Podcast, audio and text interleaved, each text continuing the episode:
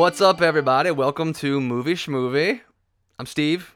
I'm Trying on a new accent, Steve. Yeah. I like that. I'm Steve. I'm Ron. I'm Ron. Change your mind halfway through it. Hi, I'm John. I like that. You like that? Mhm. We all had we all tried on new uh, new personalities. I like it. You can already tell it's a new era on movie schmovie. Or era. We're getting so an bored with asshole. ourselves that we have to take on different personalities. New era. Uh, So sci-fi. yeah, Right. just just throw it out there, Ronald. That's what we're doing. Whatever. Yep. Yo, you, you sh- if you didn't listen to last episode, the end of it, it was yeah, sci-fi. We're talking about sci-fi right now. Yep. You just smacked you in the head with a fucking subject. now, our fascination with sci-fi began when Ronald saw Oblivion last year, The first. and and I don't even remember. No, yeah, no, like not even a year ago. I don't even remember what he said that we pounced on. Something like, We'll have to go through the archives. Have you noticed all these sci-fi movies coming out since Oblivion or something? He said something rather innocuous that we we then jumped on it as though Ronald stood up and said, "I am confident there were no sci-fi films before Oblivion. Oblivion." Of it. I, actually, that's what, what it was. That that's what it. said? Yeah, you got it right there. Ah, he's always making those kind of Sci-fi starts today. Yes. it's what Ronald said. But ever era. since then, we've we've kind of made these little winking references to sci-fi films, and, and I you know I think it just seemed like it's time for us to maybe set the set the record straight. If we want to carry the joke forward, we need to let Ronald know about some of these other films. Oh, okay. because we know he's going to just mention Oblivion three times today. um, but also, it does get you to thinking about like what, in my mind, it was like what makes a sci-fi film versus a fantasy film. And I, I did find that a lot of movies that because I put out my usual feelers just to make sure I wasn't forgetting something. I asked my a couple of my movie-minded friends, you know, what are your favorite sci-fi films? And I found that a lot of movies that people were saying were sci-fi were actually fantasy. And that kind of got me to thinking, like, where is that barrier? And and that that's kind of interesting. That tension between between something that is just bringing in magical elements and odd elements without any explanation, and what I would consider to be sci-fi, where they they they attempt to ground it in some kind of relatable world or some kind of relatable idea. I think the term magic would tell me. You saying magical? Yeah. I think that would probably tell me maybe more fantasy. But something like Star Wars, which a lot of people would say because it's in space, it feels like sci-fi, but actually you have the Force. You you know, it's not really focused on like Yeah. it's not really focused on being plausible. Whereas like a lot of sci-fi is based around taking something that's relatable and that you sort of understand, and then and then spinning off of that. You know what's crazy? Anybody, a psycho could be like, "This is very relatable." I can relate to I that. relate to this. It's so funny. But yes, grounded in some sort of reality. Well, I mean, I guess the big argument you used to hear would be like the difference between like Star Trek and Star Wars. Like Star Ah, Trek, yeah. even though it's never been my thing, but the fact that it is rooted, there are there are rules. It tries to adhere to some idea of what science is. Whereas with Star Wars, there's never really any, any attempt to make any of that stuff make sense. Yeah. You know? Yeah. Just Hmm.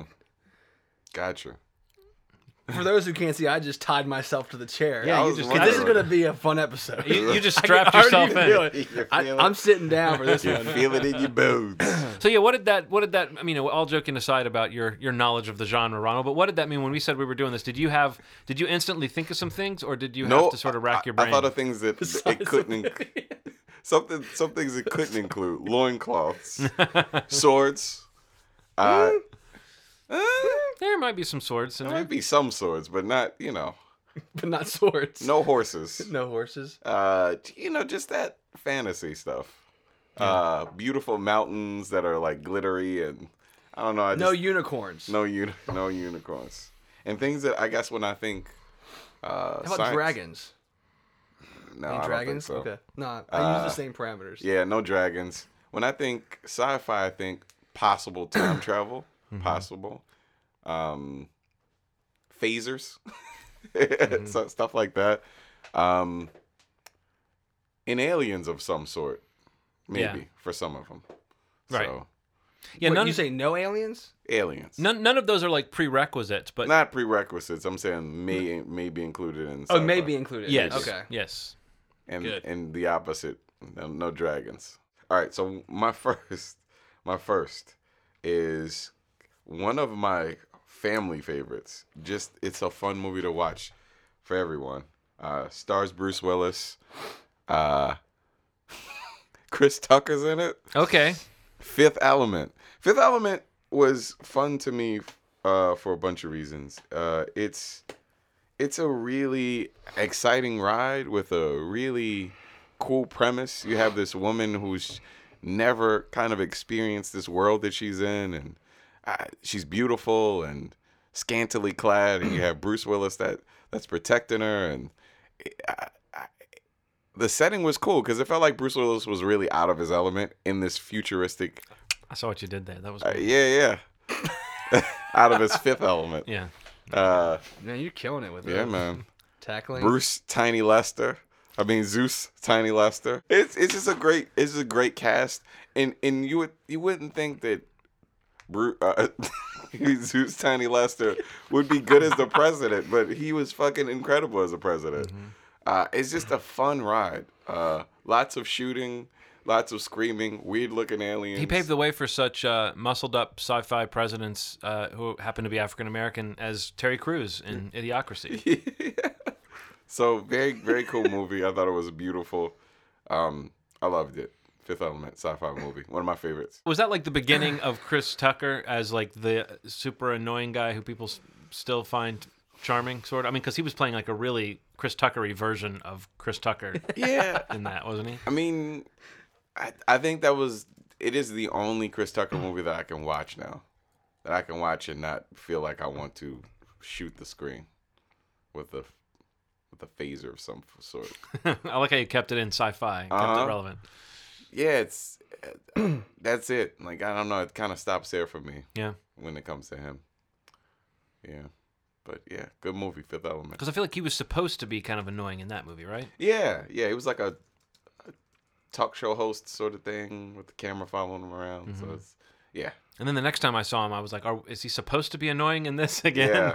I mean, And what was that in Rush Hour? Or? Maybe it was been, you know, actually it was Money in. Um, Talks? I kind of like that. uh, he had the very small part at the beginning of Jackie Brown. May have been. The Oh, right. time I. Oh yeah, yeah.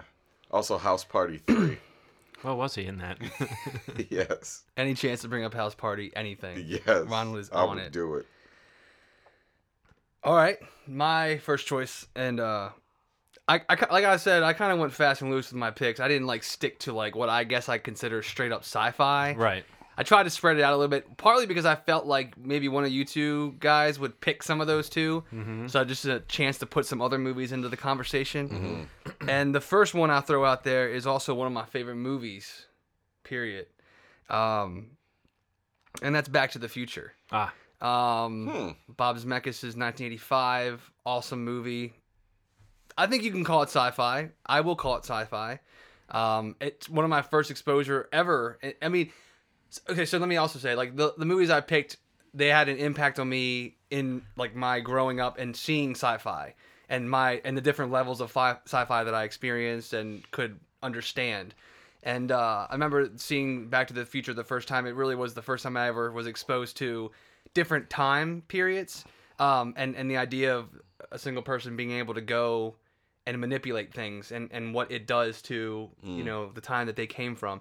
And that's really simple idea in back to the future because in, in essence it's more of a comedy adventure but it really um seeing the delorean and and what marty and, and doc were able to do or, or attempted to do um i don't know it just was it was a good experience for me to understand time travel. And like you know a lot of people always talk about the loopholes and there's tons of in any of these sci-fi movies that come out like i remember we talked about looper last year you know even when people talk about movies like looper they'll always still reference back to a movie like back to the future because it's Yeah. really a reference point which is why i think i could qualify it for my list yeah, because it lays it out and sticks, it like sets Yeah. up these rules, and it's I, there. I think you that's know? what they usually compare and say that like mm-hmm. it, it's there. It's all on the screen. It's all in the narrative. What you know are the rules, and this is what happens, and everything lines up. And for the most part, I'm sure there may be something in some article somewhere, but Well, n the, the problem with Back to the Future is that now that we're catching up to the years that were depicted in the future of the sequels, Of the sequels, is yeah. that now that, that that's what's going to happen with Back to the Future seeming dated? Is Yes, you know that we're going to catch up and we still don't have hoverboards. and- uh, well, I mean, last week I thought we did, but it was apparently a lot of hoax, people thought yeah. thought that we did. But yeah, Back to the Future, I think a movie that absolutely still holds up. Um, I have a feeling it's going to be remade soon. It just feels like it. It feels like time. It's time. maybe I don't know that. I mean, I'm usually yeah, I'm usually the the go for it guy with the Yeah. remakes, but I think a property like that, I probably would fight that one Yeah. I, very few would I would I speak up against, but I don't know. It seems just to me like the reason why it would be sad to see them remake that one would be because you know they'd be doing something with Michael J. Fox if it weren't for his condition, probably. Like Sure. I could, t- I can totally picture that there would have been a part 4 Mm-hmm. with all the re- reboots and. Re, you know, reinvigorating these franchises Yeah. they've done in recent years. You know that if he was more able-bodied and more able to kind of handle the lead of a film like that, that they would have they would have probably tried to get it. him in there. That's a really good point though, because I mean I think that's why people would be really protective of this movie or Yeah. this this series or property. It's it still is to this day my favorite, one of if not my favorite ride at Universal Studios, even That's though so they took good. it away years and years ago. As a kid, seeing Back to the Future and riding that ride, my mind did not understand what was happening.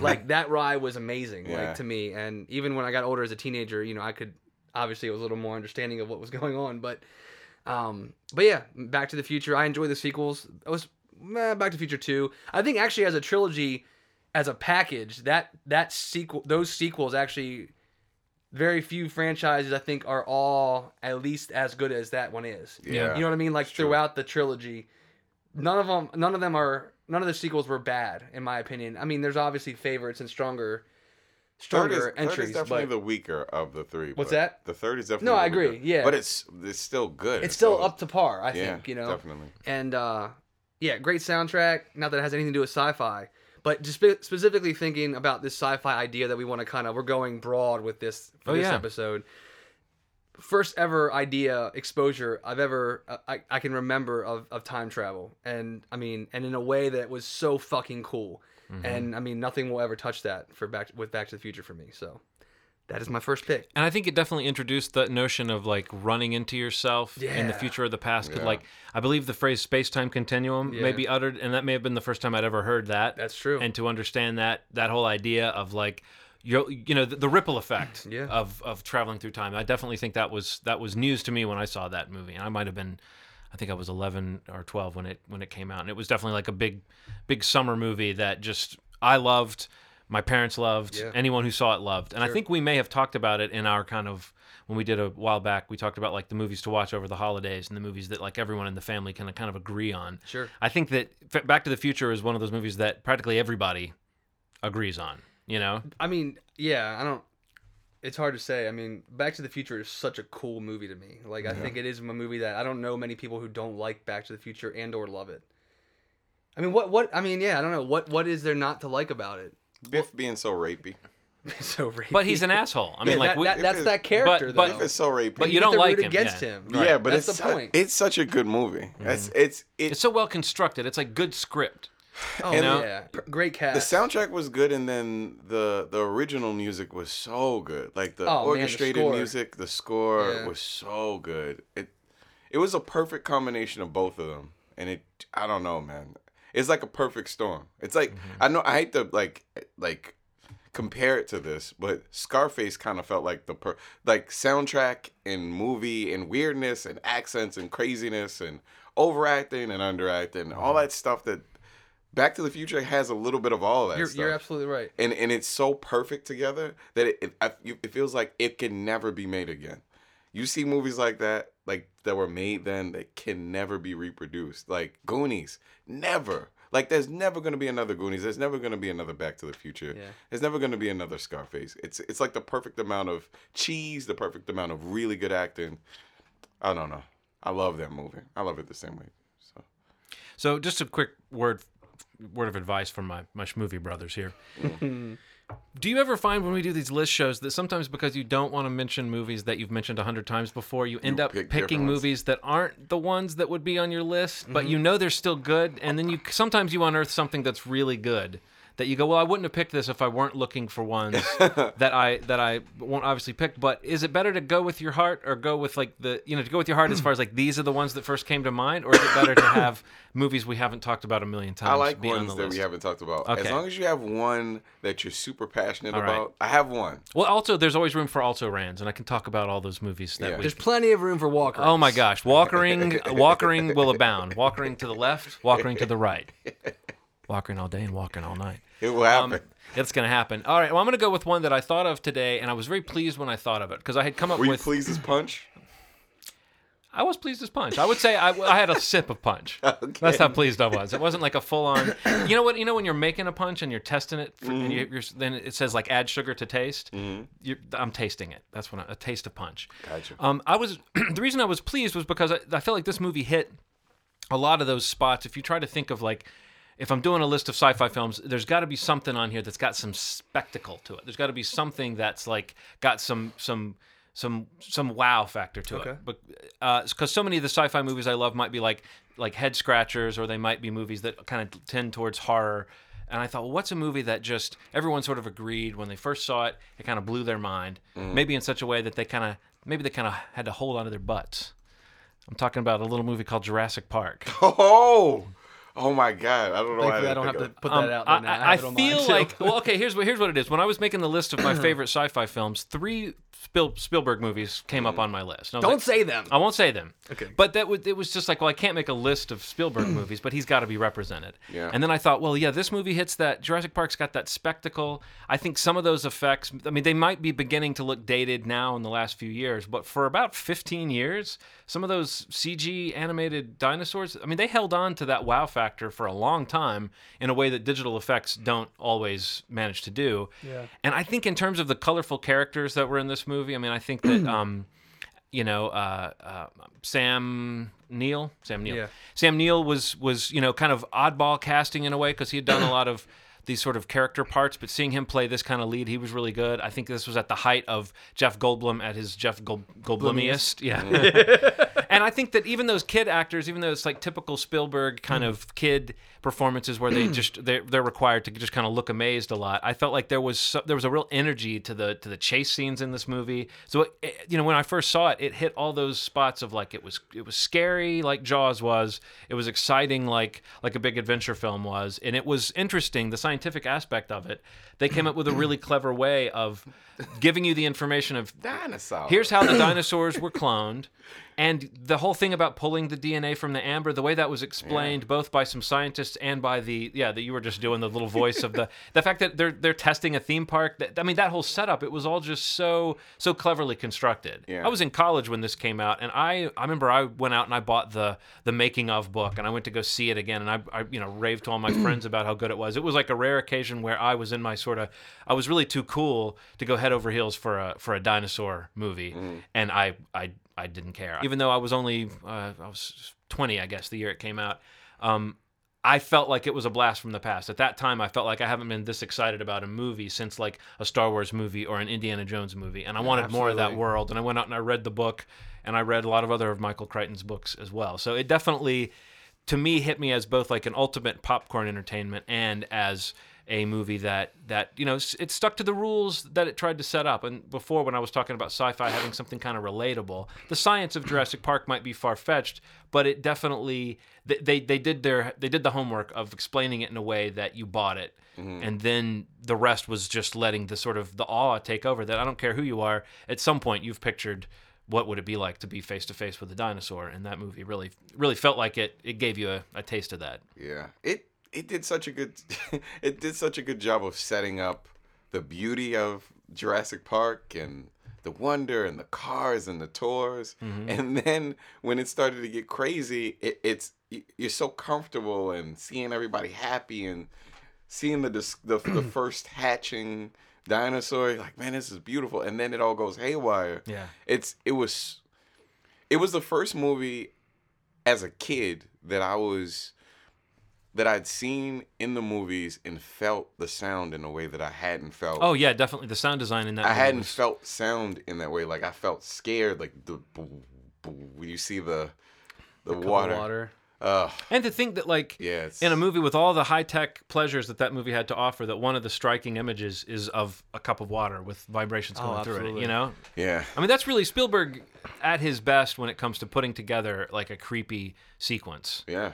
And I would So I would give a special mention too. There's that sequence in the second one with the where the trailer's hanging over the cliff, mm. Oh, and Julianne Moore is like on the glass that's cracking. That scene was was crazy. But in the first one, there's two or three of those moments that just feel like some of Spielberg's most tense Yeah. filmmaking. And you're right, the way the movie starts out so happy, and then it's almost like the gray clouds come in, the rain starts falling, and the movie kind of just tur- just descends into Yeah. into hell. And I always remember, ha ha ha. Yeah. Ha, ha. The, the virus. Yeah. Yes. Oh, rest in peace, Newman. I know. God, man. Sad stuff. But yeah. Did you guys see the re-release last year of it? You, you know what I heard? I I- well, did you see it? Yeah. In I heard that the 3D looked better than most 3D because it was like practical effects, and the 3D made it like the the conversion looked better. Huh. I Yeah. read some article about that, talking about how the 3D looked pretty good for the time, and it it because they used a lot of practical effects and the Yeah. animatronics and stuff. It looked Yeah, I don't actually. I don't think it was IMAX. Was it, was it IMAX? I don't know, but I, yeah, I saw it in theaters when it rele- was re-released last, almost this time last year, and I actually think it holds up still. I mean, some of the effects sure look a little yeah. When you compare it against some the, how excessive some other films are now. but I mean, I think in perspective, I mean that movie is aces. I mean, it's incredible. Yeah. Still, it's thrilling watching it in the theater, and actually, it was awesome because like.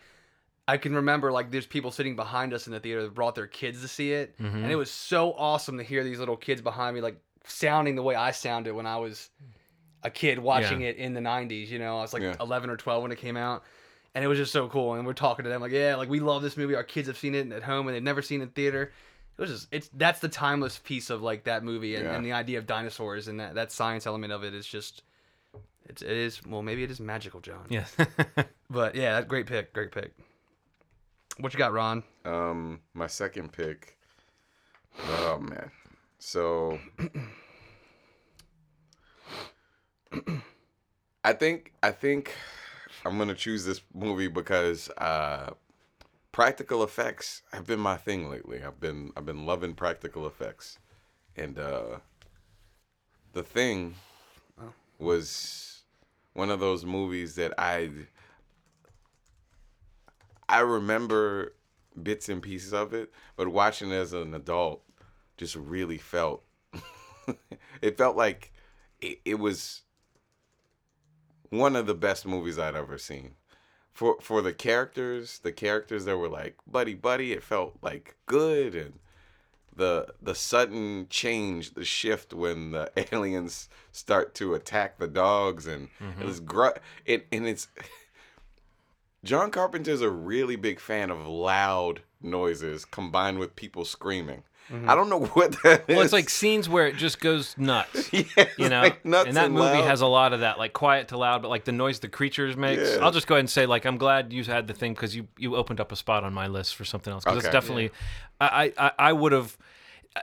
This movie is one of those you can put in so many categories. You know, this movie It's gets like- a lot of love on this It's like you would picture it as Yeah. like maybe one of my favorite horror, Horror films, and it's also one of my favorite sci-fi films. And if you were to say like ensemble cast films, or if you were to say like people isolated uh, Keith fighting, David you know, films. It's a lot. Kurt Russell film. Yeah, We've like- had- there's a whole list show that we could do. It's crazy. we could That- just do one episode called The Thing, Thing. and What where, where categories? each one of us comes up with three different categories that Where we it think it's the dominates. best in. But it is such a great movie. something about hearing the sound of a monster go, and then having the person go, turkey. and then having the person go, oh shit, oh shit, and shooting.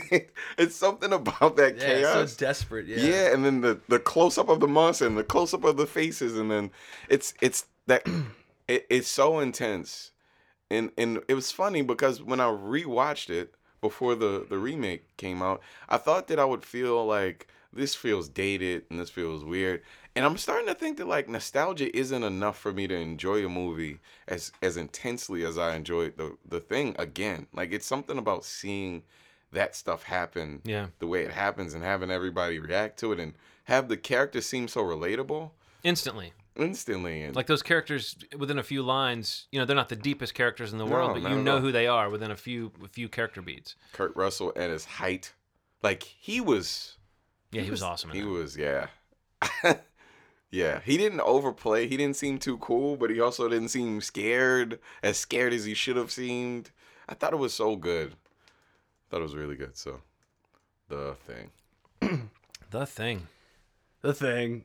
Um, so to kind of touch back, like, so when I was thinking about these categories, because it was so broad, I was trying to come up with selections of different elements of sci-fi that, Uh, you know, in life or in film or whatever, just interests me. So time travel, you know, being Back to the Future, And I was thinking about aliens, and aliens in general uh, is one of my favorite genres or like facets of sci-fi. Yeah, Many- you revealed a few weeks ago that that's one of the things you're a sucker for. I'm a for. sucker for it. Right, mm-hmm. exactly. And you know, I guess I was kind of torn. I, I may pull a little bit of a Walker here just to drop a name, but I've given lots of love to E.T. And you know, and you mm-hmm. mentioned Spielberg, and I, I wanted to talk about E.T. a little bit, but then I thought about the reaction that I had to E.T. and it felt a little different than I wanted to talk about for this episode. So the movie that I wanted to kind of give the Alien kudos to is the film that carries its name and its title, and that is Alien. Ridley Scott's Alien. Oh, I was Um, gonna put that. Okay. You guys are doing me such You're a favor here. John. You're clearing See, off. I'm clearing Yeah. the lane for you to give more. So, as much as like, so when I was young, I mean, I started watching these films very young, and I Mm. and I thank you, mom and dad, for letting me. um, you know, seeing ET is a different experience. Like, you know, it, it's Mm-hmm. it, it does still have a place in. uh, You know, you guys know it's like one of my favorite movies, and I've talked about it plenty of times on this podcast.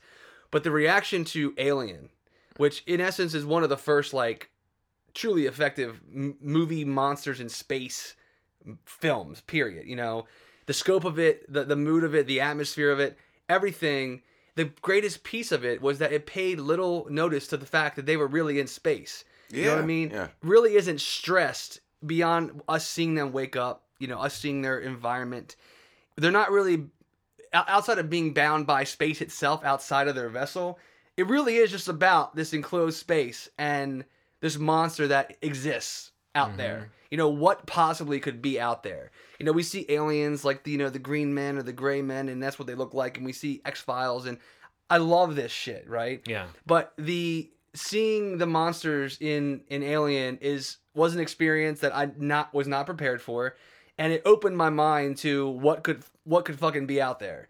You know, beyond what we see. Well, it's like the title of that movie. such. The title of that movie seems almost like a minimal title, but when you really think about what that movie's about, mm-hmm. the fact that this creature is so totally other from us, like the way the way that it works biologically, the way that it the way that it grows, the way that it gestates, the way it spends a certain phase of its life inside some host organism, and all those steps Yeah. that you see in the movie, and it's like you get that idea that like oh yeah this creature is just the unknown. I mean there's this we don't know how to kill it. We don't know where it came from. We don't know what it wants. We don't know that it it's if it's a higher organism than us if it's got some goal like it's it yeah the movie doesn't hand you any of those answers that you normally get and that creature is terrifying for for that i mean particularly in that first movie yes, it, you know, I, don't- I wouldn't say that creature gets necessarily less scary as it goes along, but it's never as like just horrifying, like stop your stop your blood in your veins, horrifying as it is those fleeting glimpses you get of it in that first movie, like that scene in the in the air duct with Tom Skerritt, or that scene. Uh, you know, anytime you see the person and they just kind of come up on it, it's like you don't. Cause the first time you saw that, you didn't even really know what that creature looked like. Like, like, now, yeah. it's easy to you can kind of visualize it, and it's been turned into sort of an icon. But at that time, it was just this bizarre, like Yeah. evil intelligence that was kind of lurking around, and it really seemed like the people were were just not a match for it at all. Like these people are out of their element and they don't know what they're doing, and yeah, I, I think. Uh, still scares me in that movie. So I I was realizing I was thinking about all the movies that we like, and I was thinking about why those movies stand out to me. I think I think there is a, a clear difference between somebody that just makes a movie and a genius, and I think it what it has to do is uh, do with is the level of detail, like the fact that space is is second to the the the like intimate environment that they have mm-hmm. is a is really really pretty crazy mm-hmm. because space could be the driving force of this movie and make you just as interested as any other movie but it's something about it just so happening to be in about space uh, and then it being about this little tight space where they're kind of functioning that makes it amazing. The fact that this man thought about the fact that this alien wouldn't look like any other alien, the fact that the relationships between these people were going to be really unique and and strong and and Yeah. bold and vulgar and cool and Yeah, they felt like real coworkers that didn't Yeah. really want to have a whole lot to do with each other, and they really felt like they were just doing a job. And yeah. Very blue collar. Yeah, Yeah. blue collar like in an space. oil rig or something. I'd never seen anything like that. I think that the phrase. I'd heard a lot, maybe you'd heard this too, was "truckers in space" is what they were going Yeah. for. You know, they And were it- going for that feel. it felt like it. It felt like it, and then it. It's it's the little details. The fact that you, it, it's it's like watching. When you when you're watching art, when you're watching moving art, and you you notice the little details, and you the sound, layers of sound to like hearing something in the distance to the colors that they use, and when the mood changes to to like, uh, uh, it's everything that a person who who just sees movies for the surface value hmm would never pay attention to or that would never do if they made a film and that's what's a genius to me. I think seeing these movies that have this level of detail that's almost like uh, every time i watch that movie i notice something new Right. and and that's not and that's that's crazy i've seen this movie a couple times i mean you know quite a few times since I was say that wasn't very impressive. you know what i mean like I, I'm I've just- seen this Movie I've movie seen this movie up once. to twice, up to twice times. What two? You know, but it's something about the level of detail when you notice something new. I mean, and even people may not like Prometheus, but Prometheus is another one of those movies. Even though it was related to it in the same world, you notice something about that environment, and it just. It's the gift that keeps on giving. Yeah, I. I think I think what you're one of the things that makes me think of when you when I hear you say that is like one of the things I remember feeling like is how claustrophobic. So outside of their vessel, how infinite that is. Yeah. Yeah. And one element from that comes inside to what they think they have control of, and it's the worst possible scenario. Right. Like that is it's frightening insane. and it's so claustrophobic and like the air duct scene is a great example of that it's just it's terrifying. And i mean and i mean and that exposure to like to the whole alien the anthropomorph like like you said their biology like like using our bodies as a door. I mean it's just it's fucking frightening. Yeah. and and it has still affected me. And i mean even, you know where, where aliens is more it's still you know it's a bigger action movie. Yeah. um, and still really enjoy that as well. But Alien, um, the original Alien, is is absolutely uh, one of my favorite sci-fi films. If, only for exposing me to what the hell could be out there. Yeah. So And still holds up in a way that a lot of movies of that nature don't. I mean, I've heard some people say that they feel like it looks dated, but I feel like they, they did a good enough job of creating such a bizarre creature that you look at it and you can't, like, the ways in which it looks like a person in a suit doesn't really harm the, the, the creep factor because you still can't tell what's going on with it. and you a, and a lot of that has to do with how they shot it. Like Yeah. it's very confined. Like you don't have a ton of wide shots where you'd be able to be like, oh, that looks like, oh, Yeah. that looks weird. It's it's it's you're you're kind of seeing it from like that moment that somebody would realize it. Like you don't Yeah. you're not being exposed to any kind of flaw it would have in terms of a piece of production. right. You know, but yeah, you're absolutely right. I don't know. Yeah, I think it holds up too. I've seen it recently, and I, I still feel the same about it. So, Well, all these all these classics Cla- paving ways. paving the way, but it's like it makes me now. I now have a problem because now there's two classics, and I gotta say, I gotta say, I'm not gonna walker this. I'm just gonna save it for the for the also rans. But I will say that I'm right now I'm erring on the side of a certain movie because uh, uh, we never got to pay proper respect to one of the uh, one of the big players in this movie, and because a poster for this film hangs up over my shoulder Sure. at all times. And this also, for me, kind of stresses the the the the the, the what a sci-fi film can be. And I would say Ghostbusters mm. is a movie that fits into what I would consider to be a sci-fi film because once again, it's taking that science, even though it's paranormal science and it's a bunch of mumbo jumbo, taking that and trying to root it in something real. I Sure. mean, the notion that they have these machines that they're using to contain the ghosts and the fact that they have like a containment grid and it's actually got something where when the electricity shuts down all these ghosts are set free i mean all of that is very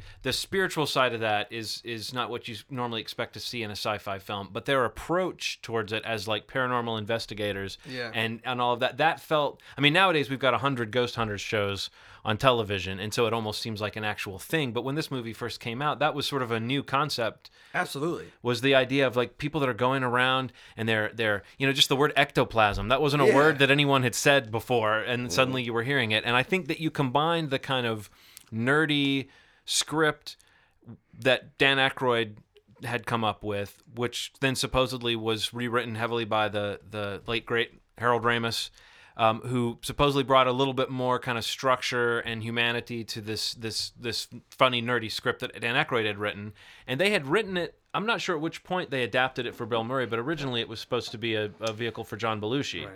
So the script was around long enough for you know him to pass away and for them to cast Bill Murray instead. But the way that Bill Murray, I mean, it's like it's it's almost a given now. But to see this movie is to kind of see the perfect crystallization of like what we love about Bill Murray, because the. the character of Peter Venkman in that movie. I mean, he's a you know nowadays you might recognize a lot of these a lot of these old old school comedic heroes. If you would look at them now, you're talking about like the rapey vibe of Biff. You would look mm. at these guys now, and it's like they're they're stalkers and they're practically sexually assaulting women and forcing themselves on them and stuff. But the way that he kind of romances Sigourney Weaver's character, it's like the movie sort of knows she's charmed by him, and we know she's charmed by him. But in real life, this is a weird, pushy weirdo, you know, who's like. But I don't know. At any rate, that character is very iconic. I think a lot of these actors did their most iconic work. Like Dan Aykroyd, that's sort of what you picture. Harold Ramis, definitely the character of mm-hmm. Egon Spengler, is what you picture but just the mix of comedy and genre elements and the way that it, it at times it, you know i remember when i saw it as a kid there were actually moments that i thought were kind of creepy um, and it does kind of end up nicely in the end. It's like a happy movie in the end but you do feel like there are stakes. And some of the stuff that the movie brings in this sort of you know it's very it it it t- dips its toe into some of the kind of cosmic horror of like you know almost like hp lovecraft those ideas of like these these beings from another realm that are coming through to our side. And this this everything about it was very uh, uh, I don't know. It was just an interesting mix of genre and comedy, and I th- I think still it's one of the ones that works best of all. If you were trying to think of like what movies have worked both as a comedy and as a and as a, like a you know this kind of sci-fi horror mix, I think that Ghostbusters is the one I go back to in my mind more often than not as an example Absolutely. of it can be done. You can make something that both exists as a comedy and have like the action adventure aspects of the story still feel like they have some weight to them. So. Mm. So got to give some props to to Ghostbusters. Ghostbusters. Great movie. Thank you, John, for picking that. Wow. Ronald, Cool. Uh, my final one. Um, so wait. I did some research. Right, there's a third, right? yeah, yeah. Wait, it's not Oblivion? No. What the hell? What do you mean you researched? I'm just kidding. uh, Judgment Day is August 29th, 1997. That's two days after my birthday. Thank God you picked it. When I think about movies that changed my life, changed my fucking existence, this is one of them. I think because it had so if Back to the Future were the the perfect outline of time travel, uh Terminator 2 was the complete opposite in my head. Like it was it was chaotic Mm-hmm. The timeline didn't really make sense to me. I didn't want it to make sense. All I knew that it was that this guy came to kill my favorite man in the world, John Connor. And then something changed and and their dynamic became almost like a like a giant and a it's like do your worst to this person. And it's something about seeing John Connor with the Terminator that made me so happy Eh, because it the first half was just so dark and then it got darker and then like I, that movie changed my life I couldn't agree with you more. it did something I have it on my list, and I, I saved it for you. I didn't was wanna be trying weird not about to say it. 'cause It is my movie. Your, It, like- it had to be your third one. it's it's something about it's something about so the first one was good it was very good Some would it- argue that. I mean, I guess some would argue that as a sci-fi film, uh, like a lot of lists you look at, Terminator may be a little higher. Cause I think it's similar to like the Alien Aliens Yeah, yeah. discussion. Like you know, Terminator Two like just took the sci-fi world that was existing from the first and just like set it nicely into what would become one of the greatest action movies of all time. yeah Action adventure films. Period. John Connor was the beginning of that generation that was like, I don't like grungy. I don't a give a slacker, fuck. Shitty. hacker. He cursed like crazy. He called people dickwad. I, I was I thought that was How badass does it get when you call somebody a dickwad? Yeah, yeah. and he was so small, and I thought there was something really cool about this kid that couldn't really defend himself physically, that could defend himself verbally, and he talked to this large robot as if he was his friend. It was so weird to me. Mm-hmm. But and then and then to see the clash of John Connor, who was functioning with the Terminator, to go back to his mom, and his mom is like, "What the fuck are you doing? Yeah. He tried to kill me. He tried to That- kill me." That scene is great in the That's hospital. oh my Yeah. god! And the The slow motion coming around the corner. Yeah, she and she, like, falls down. and like and like it's like kicking her feet to get back, and she can't. Love it. Love yeah, it. so good. Um, one of the best movies I've ever seen. It's one of the best action movies ever created. Yeah. and I, I, I'll show it to anybody to this day, and I think it's it One of the things up. I think is interesting, like a lot of these movies that we talk about, they still hold up. Yeah. I don't know if that is. I don't know that. I don't know if you would expect that, like of a sci-fi genre, because of technology and like kind of how filmmaking's being pushed now. Mm-hmm. But Terminator, like I remember seeing that film in the theaters with my dad the first time. It- You saw that in the movies? Yeah, oh, man. weekend. I saw that movie multiple times. I, I went and saw it with my dad on Father's Day. I can remember this very vividly, and just like being uh, having no having no comparison Yeah. for the action and like and and the emotion at the end of Terminator 2 when he goes down in that lava Fuck. destroyed me. It messed It, me up. it messed me up. Yeah. But yeah, I think the special effects for the time amazing, like groundbreaking effects with the T1000 or yeah, T1000 was Yeah. Robert Patrick's think model, so. I think. Um, just like the shape shifting and like reaching his hand through and turning into a like a whatever sword, spade, fork, whatever it was. Um, turning into the parents. You Yeah. know, putting the hand through the milk cup, the milk jug to the fu- you know that stuff was crazy. it was crazy. Like it was a world that, and I think the cool thing when you were talking about seeing Arnold kind of go to the good guy side, um, it kind of it kind of felt like there's there was a chance. Yeah. You know, like good wins, right, in these movies. But like in, in Terminator, you know, Kyle Reese was like the, the, the chance that Sarah had. But in this film, Sarah having the knowledge, the history, you know, like it felt like something needed to happen. And you're like, oh well, he's the good guy. Well, what's the bad guy? Like the bad guy's pretty fucking badass. yeah. he- You know, like maybe maybe the scales aren't very equal. Yeah. But you know, I think just the t- the the the, the perspective of like Sarah's experience and Linda Hamilton, I think, is incredible in the Terminator films. Even Edward Furlong, who I think is horrible, I think he's great as John Connor in that film. Yeah. Um, it's it's just a mm, man. Great movie. Terminator Two, an Terminator incredible 2. movie. It was trucks, trucks, and explosions, and there's something about a truck that won't stop and running over things and Mm-hmm. trying to kill a little kid, and I, it's like, man, how ruthless is this dude? He will, he will stop. and yeah, running after And the cop car, and like he's running so fast, like that that that was like that's not how the Terminators are. Yeah. This is a whole- okay. So like the the playing field is completely screwed up now because yeah, your expectation of what this model is is like it's just a bad guy. Well, it's like not just a bad guy. yeah. Do you remember when he was chasing him and then the hook got stuck? And- He's like, "Ugh," And, he, like gra- throws it, It's like, and you see "Oh." it melt on the ground. He like steps into it, and it goes back into his. Man, I remember that movie well, That's very well. fucking great movie. All the shots of like of uh, Arnold on like the bike, like when he's just like rocking that shotgun around, and Yes. just firing off. Yeah, man, great So movie. good. so good, Ugh. so good. I want to watch it now. I'm gonna watch it. I've watched it like in the past like three or four months. Really? Because I was gonna go to it when it was playing at, at Micah. Remember that, I that, wanted to that see it so revival they bad. had down there? Oh. I just couldn't make it, so I think I watched it around when that happened, just at home. But uh, yeah, it's a great, great pick, Terminator two. Terminator Two. You know, I'm sitting here thinking, have I actually seen Terminator 2? Get out, John. Really? I've seen scenes. This is I've your seen house, moments. but You get need out. see I've it. seen moments and scenes and everything you're Can we describing. watch I've that seen. together? I've never. Can we?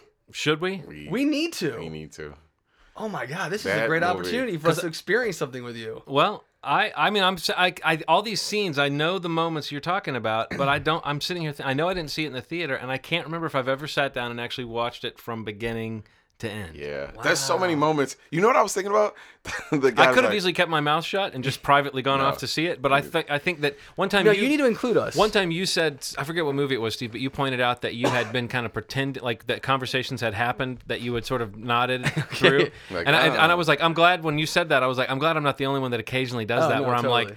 I guess uh, like until I'm required to speak, and it, this seems like a movie that like no, I feel like I should have an opinion about this movie one way or the other. So like I, I imagine I'll like it because it's Oh, it's- Ah, yeah, you But- have to like it. yeah. Well, we'll see. We may need to find a third chair otherwise. No, I'm just Uh-oh. kidding. Right. no, no, no. But tr- tried and true, it, it is an incredible action movie that holds up, and you know the sci-fi elements are are, are a lot of fun. Um, and uh, I mean, truly made Arnold incredible Yeah. star. I mean, like you know he was already a star, but Terminator Two is what made him like a worldwide phenomenon. Until that is until uh, Last Action Hero came out, and then it just kind of went down.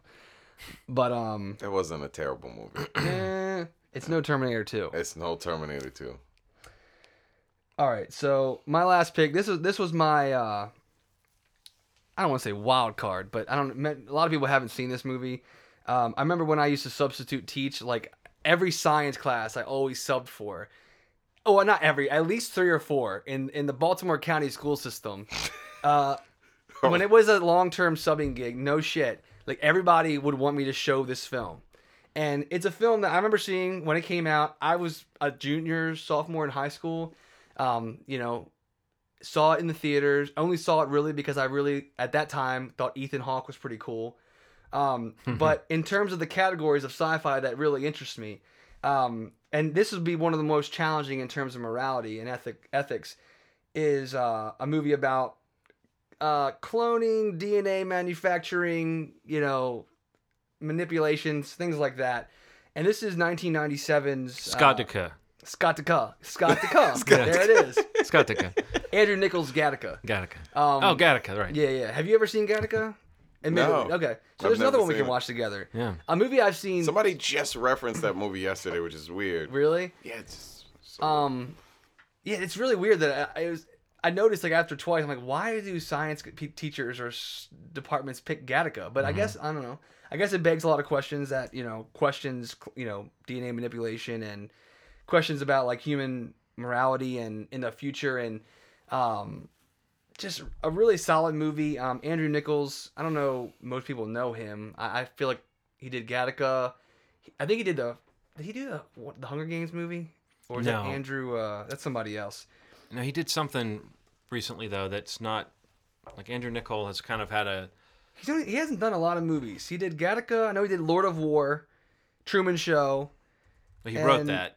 Yeah, yeah, yeah. He wrote that. Um, I don't know, something else. But yeah, Gattaca is um,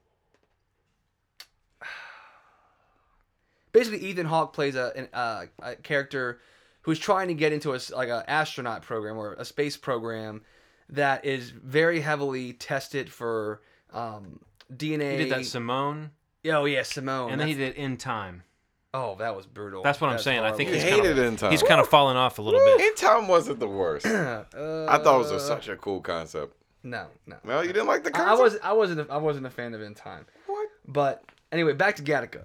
Um, it's just a really cool movie about about the future and, and, and, and worlds that we might be living in soon. And I don't know what term you want to apply to that, um, but it just brings a lot of conversation up about morality and ethics and just um, like Ethan Hawke's character is trying to get into a, a program where it's heavily tested for. They basically can you know look at your DNA and look at your body and your future and what you will have in the future and heart mouth heart. Uh, heart deficiencies and things like that. And because of that, he can't have a life. You know, he can't get the life that he wants because of this precursor. Mm. So he works with Jude Law's character, who is this. Um, he's in a wheelchair. I, don't know, I'm not, I can't remember what exactly happened to his character. You've seen it, right? hmm What exactly happened to his character? But he basically provides Ethan Hawke with his DNA so that he can get past these checks and these systems that are there. Um, because his his is, is is good. Like he's he's disabled because of an accident, not because of something that was predetermined in his DNA. Um, just a really smart, really thought provoking movie. Um, with both scientific and actual human uh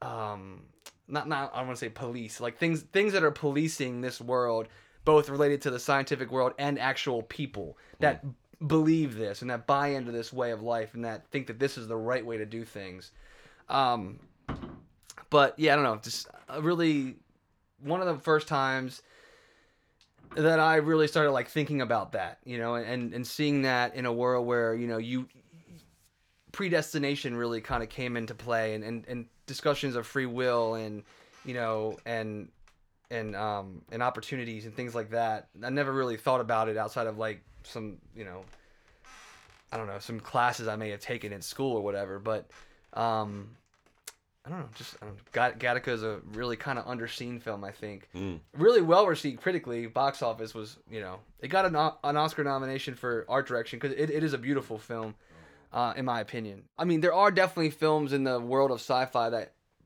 maybe provoke deeper questions or maybe maybe spend a little more time on it. But I think just the desperation and in, in the character I could really identify with when I first saw it, and how far he was willing to go. Uh, to beat a system, you know, that was very scientific and very, um, you know, bureaucratic in ways that were, you know, you think of a world of government controlled by science and things like that, and that's really what this world was. And you know, I don't live in that. I mean, I live in a world that maybe has elements of that, but that's really what Gattaca was, trying to get to that and in in trying to get to Gattaca where he was trying to, you know, Ethan Hawke's trying to go, having to go outside the system and really kind of question things that maybe aren't or, or should or should not be the status quo. Mm. But I don't know, really cool, interesting sci-fi movie that only because I've probably seen it twelve times, um, you know, always sticks with me. So So you haven't seen it. you haven't seen it twice, like Ronald might sometimes watch a film. He's known to watch a movie once, twice. Three times a lady. Well, three times might be pushing it. But, um, you know, I, th- I'm I'm really torn. I'm so tempted just to walk the shit out of this, um, but I won't. I'm just gonna keep pointing out. This is, I'm like a guy t- tonight. I feel like an alcoholic who's been tested by like I'm at a party where there's a lot of drinking going on because there's so many opportunities for walkering on this list because I really didn't feel good about singling out any above certain others, but. Right now, I'm really torn between a movie that is got about the biggest in terms of its scope uh, on my list versus one that's like the smallest in terms of its scope. And I think just because the smaller movie is an amazing feat of low budget ingenuity, um, I'm going to go with the smaller movie. But but the also rans are coming right up, and that big movie's getting a big a big shout out from me. But I'm going to go with uh, Shane Carruth's Primer from 2004 as a movie that you know, if Jurassic Park had the spectacle and the kind of crowd pleasing amazement and the kind of awe turning into horror that like that sci-fi can offer, and if if Ghostbusters was an example of genre mixing that can you can take these elements and you can you can plug them into like a comedic structure and they can both hold up, then Primer is just an example of taking an idea and blowing it up into a movie in such a way that the idea becomes the film. You know, I mean, the the way that the way that that movie just sort of begs you to watch it a second time when it's over because of the way that the the the use of I mean, I guess it's kind of, it's almost a spoiler to even say the film deals with time travel, but the way the film shows you a sort of accidental way that these people could have discovered time travel and the way that they apply it, it's also within the realm of of not so much applicable science, but the rules of their time travel are so finite and that the parameters are so tight that it was just one of the first times I'd seen a movie, and if not the, the only time I've seen a movie take a concept like time travel that has been used in so many fantastical ways and then narrow it down to a form of time travel that if you take a leap with the movie, it's actually kind of believable. And it'll almost kind of give you a headache if you try to think about it. But the notion that once you have a time machine, you can travel to almost any point since the creation of the time machine, but you couldn't go back to a time before there was a time machine. yeah, So, like that idea that there's this physical object that takes up physical space that is what you're using to travel time, and it needs to be there uh, as the primer. Uh, you know, it needs to be there before you can or primer. be there. Or no, we've covered this, Steve. What if my- I went back? one of my fir- one of my first great defeats on this podcast was was you being right that it was primer and not primer. But like I don't know, I still find that movie kind of mind-boggling in a way. it absolutely is. And also, there was something about it that was creepy because once you get into this world where there's another, there, like you're traveling back in time and you're trying not to run into yourself, and the notion of you yourself being in a world where there's another you lurking around in your house, there's something that's so. I can't imagine a creepier person to find in my house than me. yeah, Right. And there's something about that that I just. thought I just saw myself. Yeah, on I know, steps. exactly. Freaked me out a little bit. and and it, yeah, it just makes you think. I mean, at this point, I think we've seen from Upstream Color, the the follow up, that Shane Carruth is a guy who takes his time and makes these very specific movies that unfold slowly. And and you know, I mean, I don't, I can't even say that I've fully gotten my head around what Primer is, but I think for an example of the genre, I, I it definitely deserves a nod just because it did so much with with so little, and what you actually see on screen is is you know just people talking and and these you know what essentially is a box but the way that it's applied uh, I mean, I've I've seen flowcharts and diagrams that attempt to explain the timeline of this movie, and I still don't fully understand that I've interpreted it correctly. You know, so I need to watch that again. Yeah, every time you talk about that, I remember how blown away by it I was in terms of my brain just being smushed. it's really, really confusing, but in the best way possible. Yeah, right. In the most challenging. well, I mean, in a way, most it's like engaging it's way like a, it is it is a little bit of work. It uh, is. maybe Oh, this yeah. movie, but it's not difficult in the way that so many movies are difficult in the way that makes them not fun to watch. I never felt when I was watching Primer like I was being like I was being held outside of the movie. I felt more like I was having the fun of of getting into the nitty gritty. Like this is the, you know in another movie someone says we built this time machine and here's how it works. Right. In this movie you get to see the the process of that and how they're learning how to use it. And I thought that that was and even though Shane Carruth is maybe not the most expressive actor, I think in particular in this movie in in the role that he plays, you feel like okay maybe he is sort of one of these guys that's on the spectrum who's got this focus. You know he's he's he's got a passion for this project that he's working on. So the fact that he seemed a little monotonous and a little bit like you know maybe not the most expressive guy, it fed into this character in a way that that I believed. So yeah, primer. So let's just go ahead and say 2001. Motherfuck. I really wanted to say 2001. But 2001, you know, I went into Hal on in detail when we did our villains episode and it it, it it it seemed like the most obvious movie to put on this list. I could have put it on there 3 times, 4 times, 5 times it wouldn't be enough. 2001 is my jam, but somehow it didn't end up on my list. These are the politics of a list. Uh, my other also rans just quickly. I uh, I had Brazil, Twelve Monkeys, The Fly, Moon, Rise of the Planet of the Apes, and a sentimental favorite from my childhood, The Black Hole. Oh, nice. Did you have any also rans, Ronald? Then I guess this is weird. I have. It's a very small sci-fi universe. Yeah, for very- Ronald. Yeah, there aren't too many that I really liked. So Yeah, I had I had uh, Twelve Monkeys. Um, Twelve Monkeys. oh yeah, man, I love Twelve Monkeys. Um, I saw it. I don't remember anything about it. I think that it would be you one. have seen it I've or seen it. I just don't remember anything about it. I, I, s- I caught just a little bit of it not too long ago, and I, I I mean it's another one that has like the way that it uses the time travel concept. There's a creep factor to Yeah. it. The way that there's like a mystery surrounding like what really happened and you Yeah. know who who is this guy. I thought that movie was really like one of those movies that kind of has a twist, but a twist that bears up to watching it again to kind of see how things work out, rather than a twist that kind of ruins the the fun of the movie. yeah.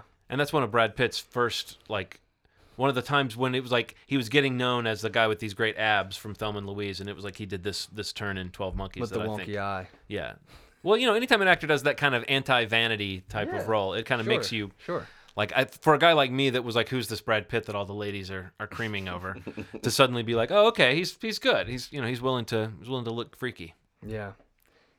Yeah, I don't know. Most of my other ones got mentioned. The Thing Yeah. Yeah, was same. on mine. Um, Alien was Jurassic on. Park.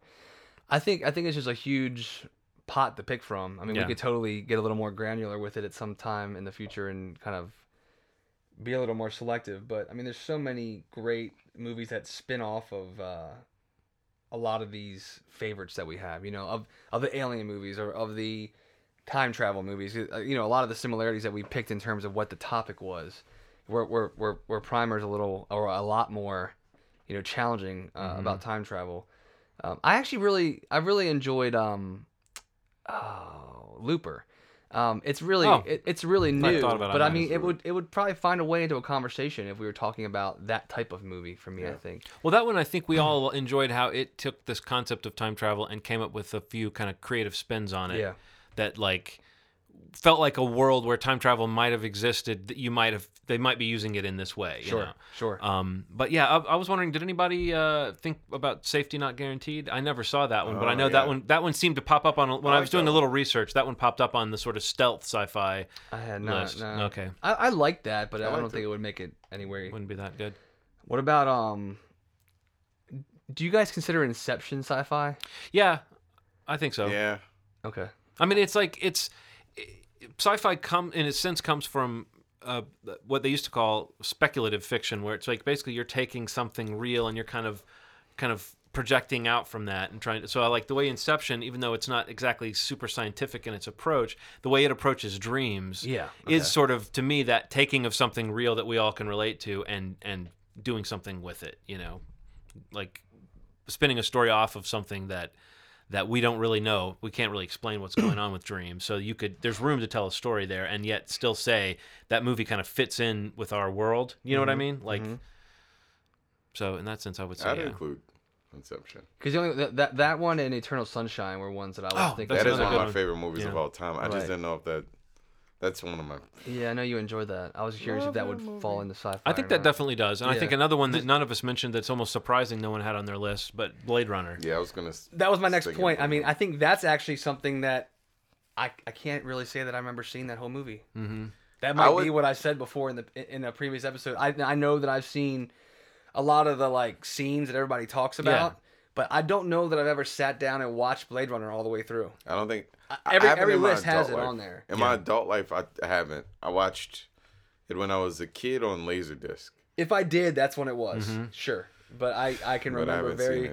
I feel like Blade Runner's one. I I I recognize how important it is, and I, I admire it, and I think it is like something to look at. You know, and, and when you see how influential it was on so many other movies, their approach towards doing that kind of futuristic cityscape. But I don't know. I've just never had the personal ex- connection to that movie, even though some of the ideas in it and some of the stuff that I mean, as far as what we're talking about with what sci-fi can do, it it covers some philosophical ground Yeah, that I I don't mean- think a lot of other movies have really tried to mm. touch. It's really interesting, but for some reason, I just have never.